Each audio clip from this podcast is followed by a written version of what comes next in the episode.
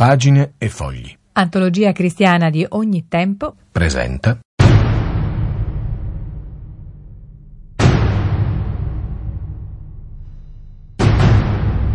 Faccia a faccia improbabili alla Radio Vaticana.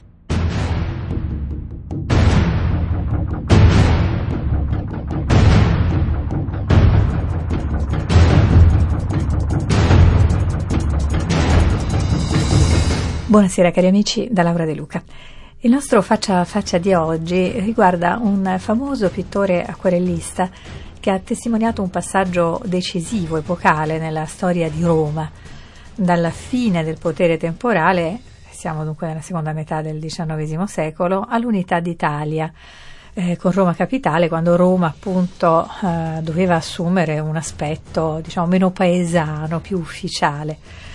Anche chi non conosce questo eh, notevole pittore, di fronte al quale ci troviamo idealmente questa sera, avrà certamente avuto occasione, particolarmente in questi giorni di Natale, eh, magari proprio visitando i tanti presepi allestiti nelle chiese romane, non solo nelle chiese, avrà avuto occasione, dicevo, di ehm, godere di tanti caratteristici paesaggi eh, appunto tridimensionali della vecchia Roma ottocentesca, ripresi proprio dagli acquerelli di questo grande artista.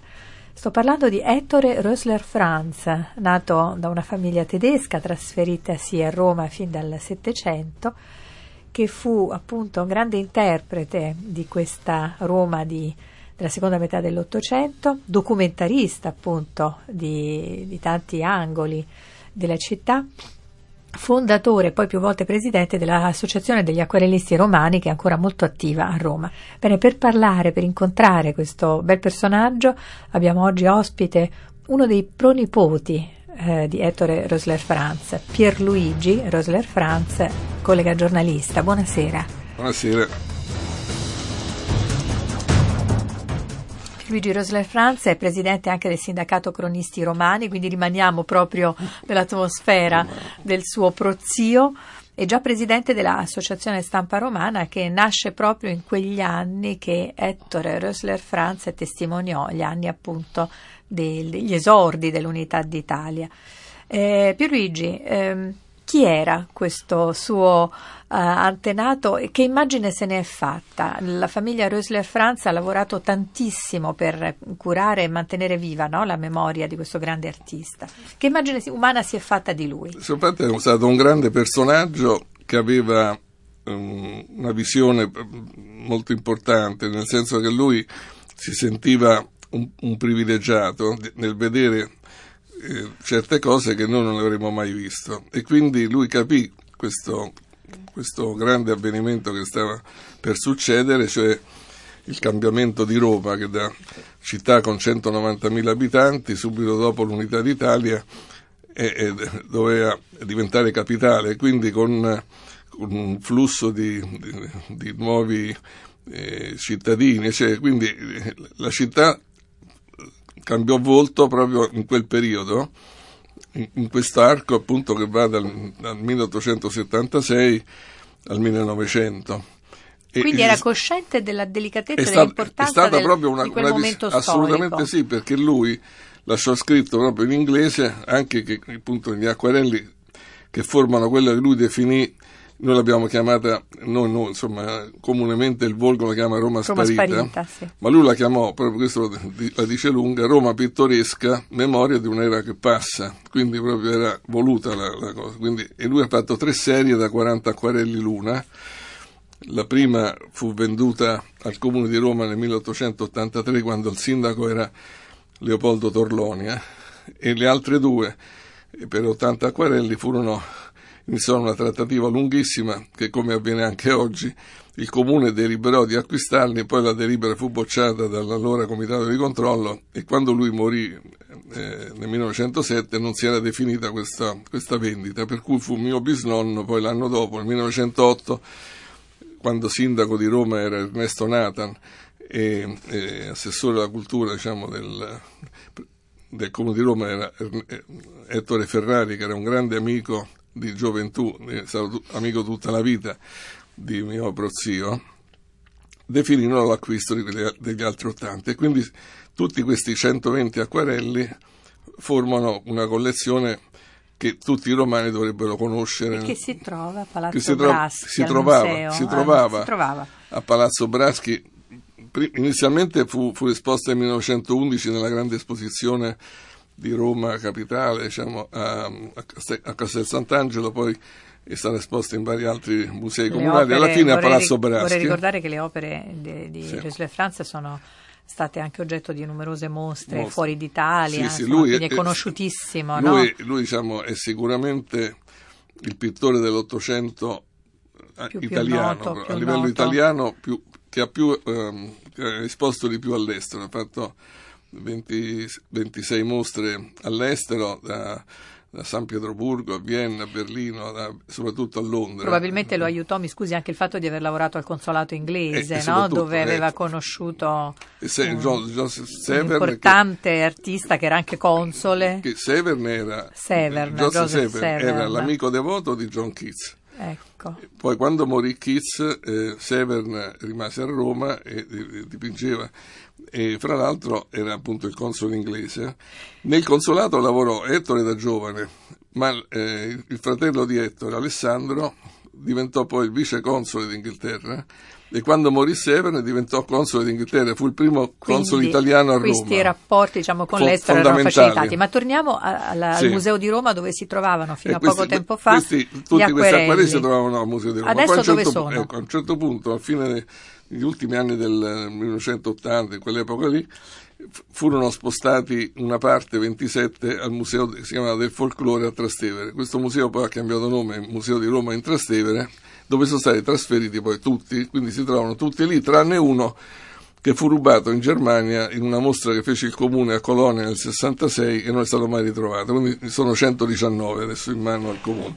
Sono a colloquio con Pierluigi Roesler Franz, discendente di Ettore Roesler Franz, vissuto nella seconda metà del diciannovesimo secolo per la sua forza testimoniale di una Roma alla vigilia eh, della sua trasformazione in capitale d'Italia. Erano proprio gli ultimi anni del Regno Pontificio, eh, un capitolo di storia delicato, travagliato, che vedono appunto la, anche la, il protagonismo di Papa Pio nono, eh, che fu il testimone appunto del passaggio della fine del potere temporale, e proprio in relazione a questo capitolo in particolare io vorrei Eh, raccontare insieme a Pierluigi Roesler Franz uno, la parte per il tutto, dato sì. il, il tempo che abbiamo a disposizione, uno degli acquerelli magnifici di Ettore Roesler Franz, che testimonia appunto gli ultimi momenti di questa Roma papalina, proprio prima dei patti lateranensi, qualche decennio prima dei patti lateranensi, uno scorcio vicino al Vaticano, qui dove ci troviamo noi, tra l'altro alla chiesa della Traspontina,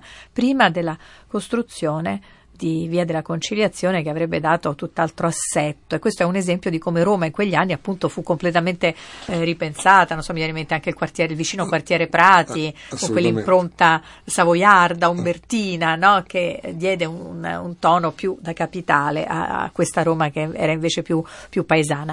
Eh, ecco. Pierluigi, vogliamo provare a, a descrivere proprio ai nostri sì. ascoltatori, anche se non lo vedono, questo magnifico acquerello. È uno scorcio? È uno scorcio appunto della, del la chiesa di Santa, della Traspontina, Santa Maria in Traspontina, Santa Maria in Traspontina con il campanile, e, tuttora, e esiste. tuttora esiste ovviamente, e sullo sfondo c'è il passetto di borgo che unisce Castel Sant'Angelo, che tuttora esiste, che tuttora esiste. E c'è molto familiare a noi che viviamo e, da queste parti. E poi parti. Sulla sinistra ci sono appunto degli, dei, dei palazzi, il primo dei quali sulla sinistra È stato dist- non esiste, per, appunto è stato distrutto, distrutto. per fare il, la Via della Conciliazione.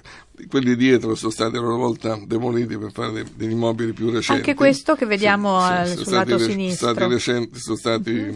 eh, abbattuti, abbattuti e, e ricostruiti. Ma quello che sicuramente dà l'impronta di Roma sparita sono sì. queste no, baccarelle. Quello che è interessante forse, forse no? di questa immagine è questa, che se uno, io l'ho fatto spesso, l'ho, fatto, l'ho mm-hmm. mostrato a molti miei amici, e ehm, nessuno ha saputo individuare la chiesa della Traspontina.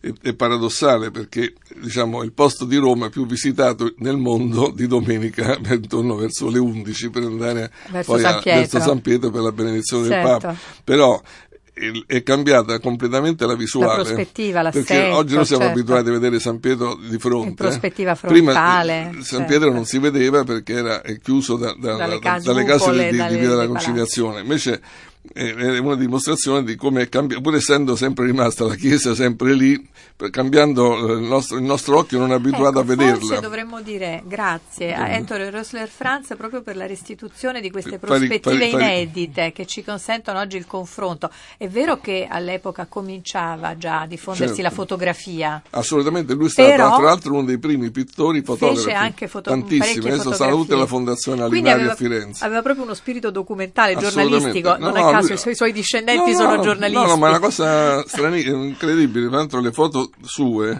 che sono bellissime, a differenza di quelle Alinari che sono fredde, glaciali, degli... le sue proprio sono, certo, giornalistiche, con i bambini, con le persone anziane, proprio la vita di tutti i giorni. Dicevo che in questa in particolare colpisce, sì, la, sì, presenza di queste bancarelle della frutta, frutta, questo ortaggi, mercato, sì, sì, no, i past... prezzi che, di quanto costavano, ecco, che pure quelli sui prezzi è divertente perché ci può essere oggi una somiglianza con l'euro, cioè la lira ah. dell'euro aveva il valore più o meno, analogo, più o meno molto simile all'euro di oggi. Vorrei ricordare, Pierluigi, che è molto appassionante la ricostruzione della vita di, sì, Ettore Roesler Franz, che suo fratello, anche, sì, il collega, sì, giornalista, suo fratello Francesco, ha realizzato per l'editore, le edizioni Intramenia, Ettore Roesler Franz, biografia romanzata del pittore di Roma sparita, con, sì, una prefazione di Marco Testi, una, veramente una storia appassionante, non soltanto evidentemente, sì, sì, della vita di Ettore, ma proprio di quel mondo, eh, quel, quell'epoca di passaggio, no? di, sì, di, sì. di Roma, dal clima appunto della Repubblica, del, dello Stato Pontificio alla,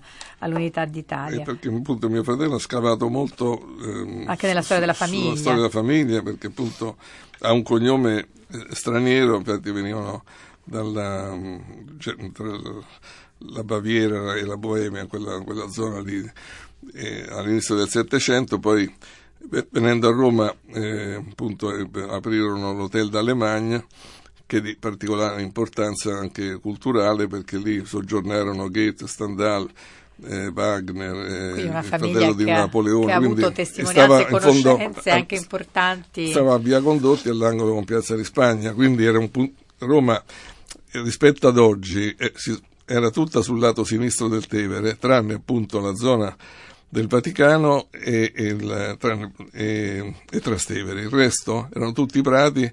Da Ponte Milvio in poi non c'era, il, il primo ponte che c'era dopo Ponte Milvio era eh, il Ponte Sant'Angelo, ecco, per cui sono a cambiate proposito di prospettive, sono a cambiate completamente di... le immagini. Per, ah, per... Anche una cosa importante sono le chiese che sono sparite e che Ettore ha raffigurato nei, nei suoi acquarelli di Roma sparita, perché ad esempio Santa Bonosa è stata abbattuta, è stata abbattuta un'altra chiesa in, a Trastevere del San Salvatore, e per cui sono servite anche a molti studiosi, architetti, urbanisti, per ricostruire come fossero eh, queste chiese, che grazie a questi acquarelli, che sono di una precisione incredibile, sono riusciti a capire proprio la, la collocazione dei punti, anche le Madonnelle, per esempio, ci sono tantissimi acquarelli con, con le edicole, e, e sono quelle pure, molte ci sono ancora, altre non esistono più perché hanno so, demolito l'immobile, quindi sono testimonianze di una Roma eh, che i romani, cioè chi abita a Roma e vive a Roma deve conoscere la storia della città, e, e attraverso questi acquarelli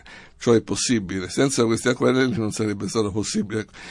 Quindi ci sono delle zone in particolare, per esempio il ghetto, eh, il ghetto è stato completamente distrutto e al posto de- dell'attuale sinagoga c'erano tante case e casette che per, anche per gli ebrei è fondamentale capire la storia eh, della loro, eh, la, me- la loro memoria sta in questi acquarelli. Quindi, Quindi un artista eh, anche ecumenico, eh, diciamo, eh, mi passi il termine, no? Sì, un artista sì. anche valido per che la capire. comunità. Poi soprattutto un grande ambientalista, perché lui poi è conosciuto per la Roma sparita, ma dove si è espresso bene sotto un punto di vista proprio pittorico sono i quadri che io chiamo, insomma alcuni autori chiamano del silenzio, che sono paesaggi, eh, gli acquedotti romani intorno Tivoli, la via Appia, eh, tutte zone, ad esempio oggi si va al mare, insomma, nella zona di Fregene, ma prima era tutta zona di malaria, per cui eh, lui andava lì a dipingere con, con eh, tutte paludi che poi furono bonificate è proprio da Pio Nono, molto dopo, no? Quindi è, è molto... Sì.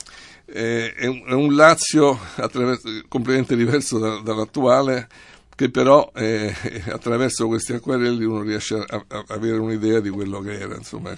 Da, eh, da giornalista e anche da, da discendente, lei personalmente per che cosa sente di dover dire grazie al suo prozio? Eh, grazie perché appunto ci ha lasciato una testimonianza unica. Eh, so, il Tevere è stato raffigurato in cinquanta dei centoventi acquarelli, per dire, e quindi uno può vedere passo passo come è cambiato. Pensate che tutte le case che erano lungo il Tevere, perché oggi il Tevere conta pochissimo rispetto, ma fino all'Ottocento era vitale per, per una città come Roma, perché aveva il porto di Ripetta dove arrivava l'olio, il vino, il grano dall'Alto Lazio, dalla Sabina, dall'Umbria, cioè, e eh, via mare c'era il porto di Ripagrande, poi c'era eh, e quindi era dove arrivavano pure barche dalla Sicilia, dalla Sardegna, dalla Liguria, e quindi Roma eh, senza il Tevere non, non mangiava, poi bisognava lavarsi. Oggi i ragazzi sono tutti abituati alle lavatrici, ma prima non c'erano, per cui bisognava stare vicini, vicini al Tevere.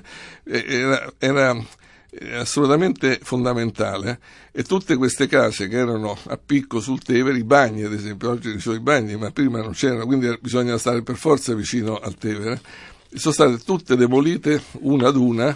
Beh, un lavoro pazzesco è stato fatto, perché è un lavoro, e non c'erano i mezzi che ci sono oggi, che in pochi secondi un palazzo viene demolito, e quindi, e poi durante questi abbattimenti sono state fatte anche delle grandi scoperte eh, archeologiche. Per esempio sul Lungotevere fu trovata la tomba di Sulplicio Platorino, che è stata poi eh, oggi fruibile, ma prima eh, era completamente coperta Da, da immobili, da, cioè la Roma ha cambiato completamente volto. Dunque un grazie soprattutto per, la sua, per il suo sì. impegno documentale. Documentale, assolutamente sì. Poi, più sopra... che per le, l'aspetto artistico. E, ma come, come artista, a mio parere, è sicuramente il migliore, non lo dico io, il migliore acquarellista dell'Ottocento. Lui poi è stato presidente della Società degli Acquarellisti.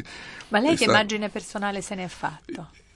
Che magari appunto, anche, era ritratti, una, era un, anche era, ritratti di famiglia, era una, un personaggio particolare, nel senso che conosceva quattro lingue, ha girato l'Europa in lungo e in largo, non stava fermo un minuto, si informava di tutto quello che accadeva nel mondo, come anche appunto in questo quadro del, di Santa Maria in Traspontina c'è un riferimento proprio evidente a Renoir, con le ombrellaie di, di, di Renoir, perché ci sono delle figure una figura che appunto con ombrello, che, cioè, quindi sì. proprio si sono lui si informava su tutto, era eh, sempre allertato. Anche mio, mio nonno, che era un po' il suo nipote, quindi anche un po' il suo cocchetto, che stando in marina aveva la fortuna di girare tutto il mondo pure lui, quindi voleva che lui lo, lo aggiornasse su qualunque cosa ci fosse. Lui era in questo molto molto avanti, e, e quindi avendo poi appunto la possibilità di, di godendo dei mezzi economici, insomma, eh, riusciva anche a fare delle mostre. Io vedo la difficoltà che c'è oggi per fare una mostra, e all'epoca lui faceva mostre a San Pietroburgo, non c'era internet, non c'era il telefono, non ci stavano gli aerei, cioè, però, evidentemente era una persona che sapeva muoversi eh, sì, attraverso contatti, cioè, sapeva... eh, a Londra lui andava e tornava continuamente, quindi era... E poi infatti le sue opere attraverso il Commonwealth, perché appunto Eh, tutti gli inglesi venivano a Roma, tor- essendo poi l'acquarello molto eh, amato dagli ing- particolarmente dagli inglesi, tornavano in Inghilterra con eh, un acquarello, e da lì poi attraverso il Commonwealth sono finiti negli Stati Uniti, sono finiti in Australia, sono i suoi quadri, oltre che al Museo di Roma, al, al Museo di Sydney, al Museo di Boston, di Southampton. Non ha viaggiato soltanto lui, ma hanno viaggiato anche, anche le sue qua, i quadri.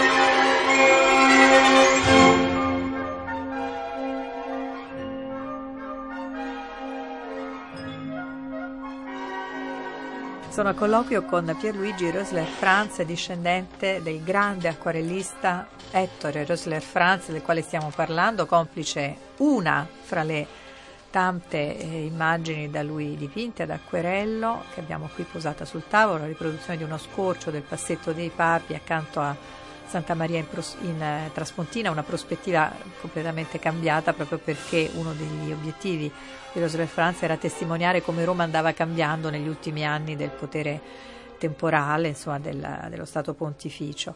E grazie anche alla biografia romanzata, eh, Ettore Roesler Franz, biografia romanzata del pittore di Roma sparita, firma di Francesco Roesler Franz, che è fratello di Pierluigi. La famiglia Roesler Franz, devo dire che ha il grande merito di eh, moltiplicare le iniziative a, vantag- a, a favore della conoscenza sempre più dettagliata, appunto, dell'opera di Roesler Franz. Beh, di e tra questi... l'altro, una cosa importante è che in questo periodo natalizio, questo volevo dire, sono, è il momento, sono, uno dei momenti in cui Roesler Franz è maggiormente eh, ripreso, cele- sì. celebrato, sì. citato e conosciuto, perché molti dei suoi paesaggi, dei suoi scorci vengono ripresi in tanti presepi, presepi, è vero? Infatti il presepio romano ormai è il presepio che ripre- riprende, si appunto ispira, ispira i quadri di Roma sparita. Attualmente eh, c'è, c'è appunto la, in corso la mostra dei cento presepi qui in Vaticano, dove appunto ci sono, cioè, ci sono presepi che, che, che si ispirano alle sue opere. Ce ne sono cinque bellissime, eh, veramente eccezionali, Uh, al Seraficum qui a Roma, uh, all'Eur, e, ed è, sono veramente, vale, vale la pena vederli, perché sono di, di una grandezza particolare e di una precisione particolare. Sono fatti da, da un grande presepista che è uno dei più giovani, perché in genere i presepisti hanno tutti una certa età, che è un, un giovane penalista, si chiama Cristiano Preda, e che andava pure anche al Porta a Porta, uno, con, con, con questi presepi, quindi proprio uno conosciuto anche eh, a Treviso, fatto, a, a, al Vescovado di Treviso, anche al, dal Vescovo di Tivoli qualche, due anni fa, un altro bellissimo presepe. Cioè sono, e soprattutto allora, c'è Santa Maria in Via a Roma, che è specializzata, ecco, in particolare perché sono più di sessantacinque anni che fanno presepi ispirati a questi acquerelli. Ripetiamolo all'itinerario per chi volesse in questi giorni visitare i presepi ispirati a Roesler sì. Franz. Santa Maria in, in Via, via che è sì. una tradizione ormai da diversi anni. Poi appunto il Seraficum, il Seraficum la mostra di cento presepi, presepi in Vaticano, qui, e poi San Giovanni anche, se non sbaglio. Poi, poi ci sono um, vicino a San Giovanni c'è una chiesa, Adesso, eh, di cui non mi ricordo il nome, una, una, in fondo vicino a Via Taranto, un'enorme chiesa. Ci sono eh, proprio tantissimi appassionati. Tra l'altro, una cosa che adesso a parte, ma una cosa che io ho scoperto appunto per andare a cercare i presepi, che io stesso ignoravo e molti ignorano, che al Foro Romano c'è uno dei più grandi musei di presepi, che è proprio è, eh, nella chiesa nella chiesa di Santa Giulietta, che è proprio muro a muro con Hotel Forum, quindi proprio sta, e ci sono più di cento presepi di tutto il mondo che ha fatto un giornalista negli anni cinquanta, la fonda, e, e uno può vedere, sono musei che vengono da tutto il mondo, quindi è molto interessante. Addirittura c'è uno fatto da una suora cieca, una cosa in, in, impressionante, cieca, non, cieca, vedente. non vedente, incredibile, una cosa impressionante come sia stato possibile fare una cosa così eccezionale. Quindi son, si scoprono poi, perché queste cose si, c'è il, ci sono poche indicazioni di cartelli, cioè, invece dovrebbero essere più pubblicizzate, più soprattutto in questo periodo natalizio. Allora, per insomma, assolutamente sì. Eh, stiamo parlando di Ettore Roesler Franz, grande artista della fine del diciottesimo secolo, del diciannovesimo secolo, testimone appunto di una Roma che non c'è più, una, l'ultima, l'ultimo volto di Roma prima dell'unità d'Italia, il suo passaggio appunto da città quasi paese sì, a grande capitale. A grande capitale. E, mh, si parla molto in questa biografia romanzata, firma di suo fratello Pierluigi, firma di suo fratello sì. eh, Francesco, si parla molto della vocazione, quasi della missione di Ettore, ovvero del, del, del suo dedicarsi integralmente, no, alla pittura. Lui studiò alla famosissima Accademia di San Luca, dove appunto apprese quest'arte, poi ebbe dei contatti importanti. Lei citava Joseph Severn, ma poi negli ultimi anni eh, credo che abbia appreso molto anche da futurista futura. eccellente, Balla, Balla è vero Balla, che sembrerebbe che... strana questa, questo contagio, sembrerebbe inedito, invece anche Balla era un grande acquarellista. Sì, lui, diciamo, ha avuto il primo ritratto, lo, lo fece Ettore Ferrari, di scuola, eh, Ettore Ferrari, che appunto è noto del, della famosa scultura di, di, di Giordano Bruno, di Giordano Bruno. Bruno Campo dei Fiori, ed era coetaneo di, di Ettore, però è vissuto molti anni in Ettore più Ferrari, Ettore Ferrari. Sì. E infatti poi anche dopo la morte eh, contribuì a far acquistare al Comune di Roma gli ottanta acquarelli, quindi Ferrari è rimasto anche amico dopo la morte ah, di, ecco. di Ettore. Ha contribuito di... anche lui alla diffusione sì, della fama diffusione, di Ettore. Sì. E l'altro, eh, l'altro famoso ritratto è stato un olio appunto di, di Balla, di Balla eh, ed è perché è importante questo? Perché raffigura Ettore a Villa d'Este a Tivoli, dove Ettore passava quattro cinque mesi l'anno e dove poi tra l'altro diventò cittadino onorario di Tivoli nel millenovecentotre, e, e, e lui, anche perché Ettore era uno dei pochi a poter frequentare Villa d'Este. Villa d'Este apparteneva agli Asburgo all'epoca, e lui con le sue conoscenze diplomatiche ah. eccetera riusciva anche a entrare, e ha raffigurato Villa d'Este in lungo e in largo.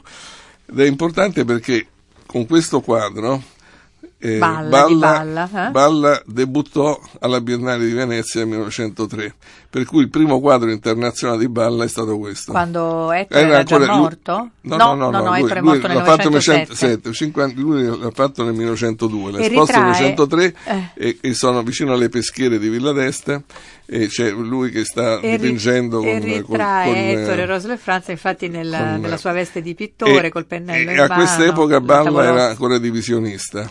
Infatti, stavo e, dicendo, e dopo, dopo diventò passa al futurismo, passa, come ritrattista Balla era eccellente. eccellente no? Sì. Infatti scor- fece anche es- un ritratto di Nathan, tra l'altro, quindi Nathan es- è stato l'altro grande amico di Ettore. Di quindi... E sconcerta un po', no? Infatti questo passaggio, questa sì, vicenda sì. futurista che dalla fase del sì, realismo sì. acceso passa poi insomma a tutt'altro e, e poi schema. Ettore aveva un giovane sì, eh? allievo a, a Tivoli che poi diventò ebbe la fortuna a sua volta di conoscere Balla, ma purtroppo questo allievo morì nella prima guerra mondiale colpito al fronte, ha avuto medaglia quante storie e, che e quindi è morto a ventinove anni, ma altrimenti sarebbe diventato un grande pittore anche il suo allievo, ecco, che aveva seguito le orme dei futuristi dei, dei, dei di diciamo. Balla e futuristi. In questo ritratto, ripeto, di Giacomo Balla che si trova a... dove si, si trova, questo? Non, questo è stato esposto um, anche a Villa d'Este, abbiamo esposto anche al Museo di Roma per i cento anni. No, era, era, era della famiglia, poi era andato a finire in una um, galleria di Roma, e adesso non so gli ultimi proprietari e, che siano, se, è una collezione col, privata. Qui Balla, eh, Balla raffigura Ettore Roesler Franz, ovviamente in età matura, siamo sì, negli sì. ultimi anni della sua vita, ha una sessantina però, d'anni, sì, sessanta, però appare insomma vitalissimo. E, cinquantasette anni aveva. Ecco, morì piuttosto giovane, a sessantadue, sessantadue sì. vero? E, è bello perché anche la, la composizione sì, del sì, dipinto molto, no? sì, molto particolare. Fa vedere questo scorcio su sì, una, sì. un paesaggio naturale, insomma, sì, sì, una Villa d'Este, Villa d'Este era, in autunno con era, dei, dei toni insomma, sull'ocra oggi, e sul oggi è, aperto, è, è dello Stato italiano, è uno dei posti più visitati, ecco, per l'altro in Italia uno dei posti più rappresentati da sì, rappresentante Franz, perché lui aveva la fortuna di poter dipingere, di poter e lì conobbe anche Liszt, per l'altro, perché Liszt frequentava Villa d'Este, quindi ci sono tutti incroci, incroci di, ci sono... una storia anche d'Europa, per sì, cui potremmo perché... ringraziare Roesler Franz anche per la sua, il suo contributo in fondo alla coscienza culturale eh sì, europea. Lui aveva il, il vantaggio di stare in una famiglia che aveva avuto questo albergo, appunto questa eh, matrice tedesca, e, e l'albergo passavano tutti i grandi dell'epoca, chiaro, quindi è tutto, conosceva è, è tanta tutto. gente. Poi Roma era molto più piccola, quindi si conoscevano un po' tutti. Quindi... a conclusione di questa sì. chiacchierata, Pierluigi, su Ettore Roesler Franz, ehm, i suoi detrattori, perché ogni artista sì, è giusto sì, certo. che abbia anche dei critici, dei, no, no, degli è, oppositori, è normale, è giusto no? che sia così, hanno osservato che insomma un eccesso di realismo, un eccesso sì. di eh, oleografia quasi, sì. no? Troppo, troppi dettagli, E del resto, come dice, ricordavamo prima, erano gli anni anche della fotografia, fotografia. In cui, della nascente fotografia, in cui i pittori giustamente cominciavano a domandarsi che ruolo potesse avere ormai più la pittura nel raffigurare la fedelmente la realtà, se stava per intervenire l'obiettivo fotografico. Tant'è vero che uno degli effetti della comparsa della fotografia fu la nascita dell'impressionismo, no? Quindi sì, una sì, visione sì. completamente eh, così personale, personalizzata, onirica della realtà, di contro al realismo fotografico. Che cosa possiamo rispondere? Cosa avete risposto? Ma, che cosa, ad esempio, dal punto di vista pittorico, critica, lui, diciamo. nel, dal punto di vista pittorico lui aveva una grande qualità, perché l'acquarello, certo, una tecnica immensa. L'acquarello, è, è, io non so fare neanche un cerchio, quindi, e nessuno in famiglia poi ha ripreso. È molto difficile, tra l'altro se si sbaglia bisogna ricominciare, mentre sull'olio certo. uno può, insomma, Beh, mascherarlo. Olio e tempera cioè. consentono di ricoprire. E, e tutti i colori, i suoi colori, la carta che usava e la cartella portaquarelli sono tutti inglesi, lui proprio, e quindi i colori suoi, anche se il quadro non è firmato, si riesce a capire che è suo, perché proprio è, è, anche i materiali, è, diciamo, parlano dal, sia dal della... materiale che anche da come uh-huh. miscelava questi, questi colori. Per esempio c'erano gli azzurri, so di, quando, quando a Roma c'è una giornata di tramontana, sono dei, dei, delle, dei, dei colori che si, si riconoscono immediatamente. Poi lui era di un dettagliatissimo, perché per arrivare ad esempio a questo quadro ci sono, siamo c'è sempre la, davanti allo scorcio da del, Santa Maria in Traspontina, Traspontina esiste un disegno, poi un altro disegno con tutte scritte a, a matita, quindi lui faceva dei, dei, dei disegni riflessi. preparatori sì, a matita sì, sì, di ogni acquerello, gran parte almeno de, insomma, esistono, quindi. Avete capito anche, voglio dire, poi, la procedura tecnica, cioè che prima, prima faceva, facesse un, faceva disegno, un disegno e sì, poi, sì. Poi ci sono Eh, in certi quadri poi si avvaleva della foto, perché non poteva stare fermo da magari tanto tempo, e allora ce n'è uno in particolare, per esempio a Tivoli, il duo, proprio la, la, il Duomo di, di Tivoli, che è praticamente interessante perché questo, questo quadro, appunto, col campanile del Duomo di Tivoli è, è interessante perché lui si servì di, una, di, una, di un collage di tre foto, ah. che poi, non essendoci il grandangolo all'epoca, le, eh, le incollò le, sopra le, e poi le ha completate a tempera, ecco. per, per prendere meglio le proporzioni del campanile, quadrettando. Quindi era anche uno studio scientifico. Sì, proprio, sì, era proprio insomma. una cosa, per cui eh, infatti è stato uno dei primi pittori a, a, a avvalersi della macchina fotografica, si chiama.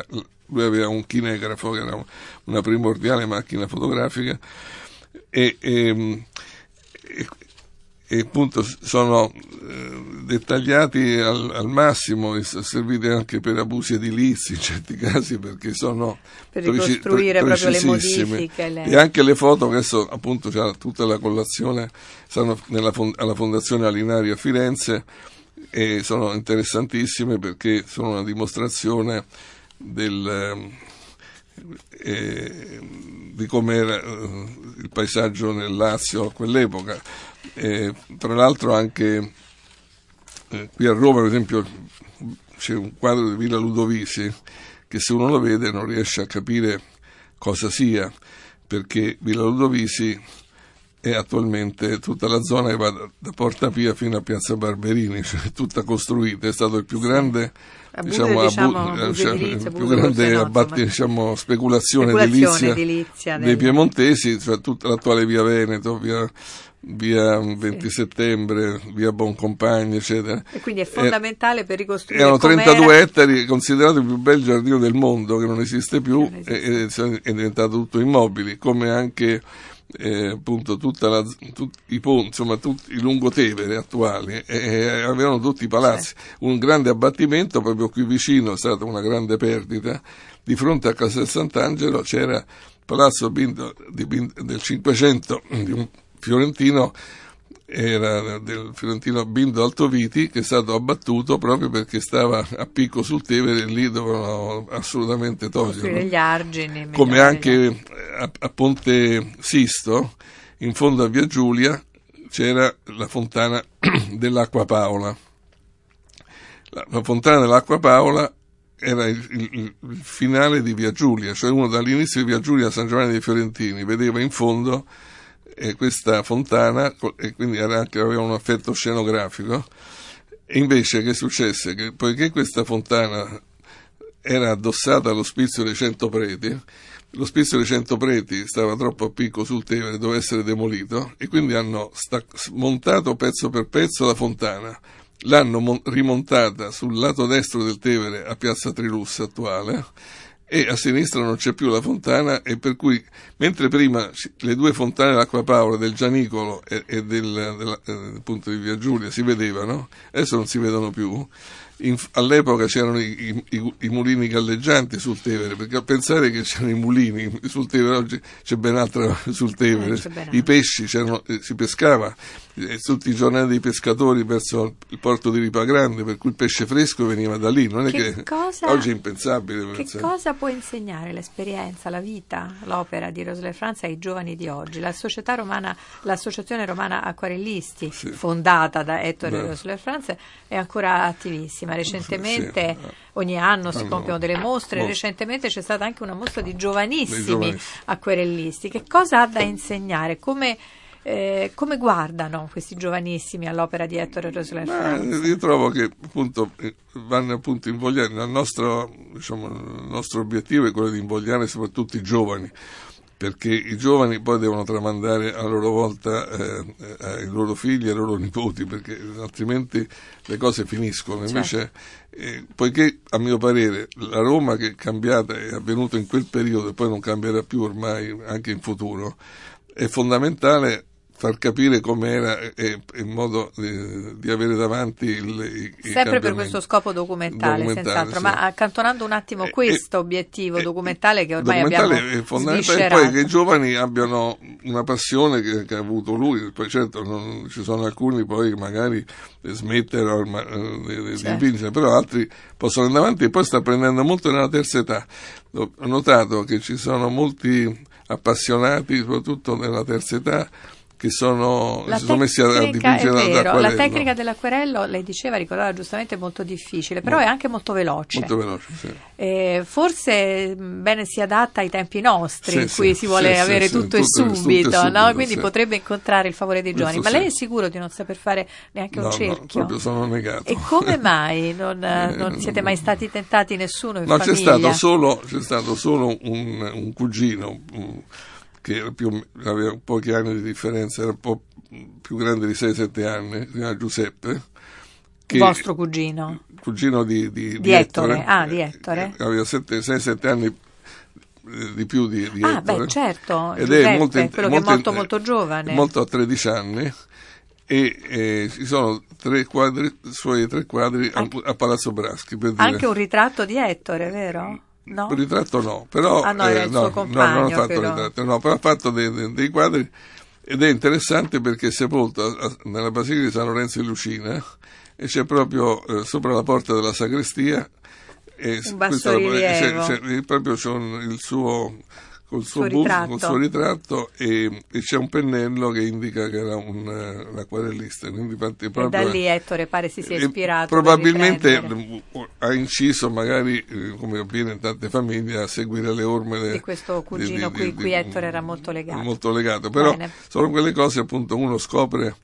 Eh, per quello anche questo libro di mio, fratello, di, mio, di mio fratello è interessante, perché mette insieme tante cose apparentemente slegate, fa capire chi era lui, in che contesto è vissuto, i, i personaggi, personaggi che, che ha conosciuto. Certo. Beh, lui poi dei quadri suoi sono stati comprati dalla vedova dello zar di Russia, acquirenti eh, importantissimi, altri un altro certo. dodici quadri in Casa Savoia da Vittorio Emanuele secondo, Vittorio Emanuele terzo. Allora, io direi che possiamo veramente ringraziare Pierluigi Roesler Franz per questa ricognizione sulla figura emblematica e ancora preziosa del suo proprio zio, sì. Ettore Roesler Franz, noto ai più come l'autore degli acquerelli di Roma sparita, sicuramente testimone di una Roma veramente, eh, una fase della, della vita di Roma di passaggio, un passaggio importante appunto dalla stagione, dal, dagli ultimi anni del, dello Stato Pontificio al destino di Roma capitale. E forse chissà che questi acquerelli non possano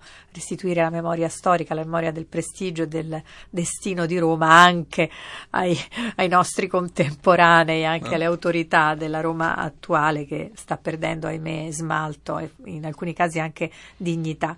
Abbiamo parlato del libro di Francesco Roesler Franz, fratello di Pierluigi, che salutiamo e facciamo tanti auguri. Ettore Roesler Franz, biografia romanzata del pittore di Roma sparita, in libreria per Edizioni Intramenia.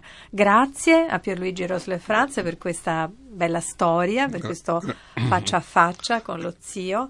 Ricordiamo che gli acquerelli di Roesler Franz sono, visita- sono osservabili, contemplabili al, al Museo di Roma in Trastevere, in Trastevere, in piazza Sant'Egidio. In piazza Sant'Egidio. E anche attraverso le riproduzioni in, ter- in tre dimensioni dei, dei molti presepi che, sì, che sì. si ispirano in giro per Roma, che si ispirano in questo periodo, in questo periodo a Roma sì. sparita. Grazie. Grazie, grazie a me.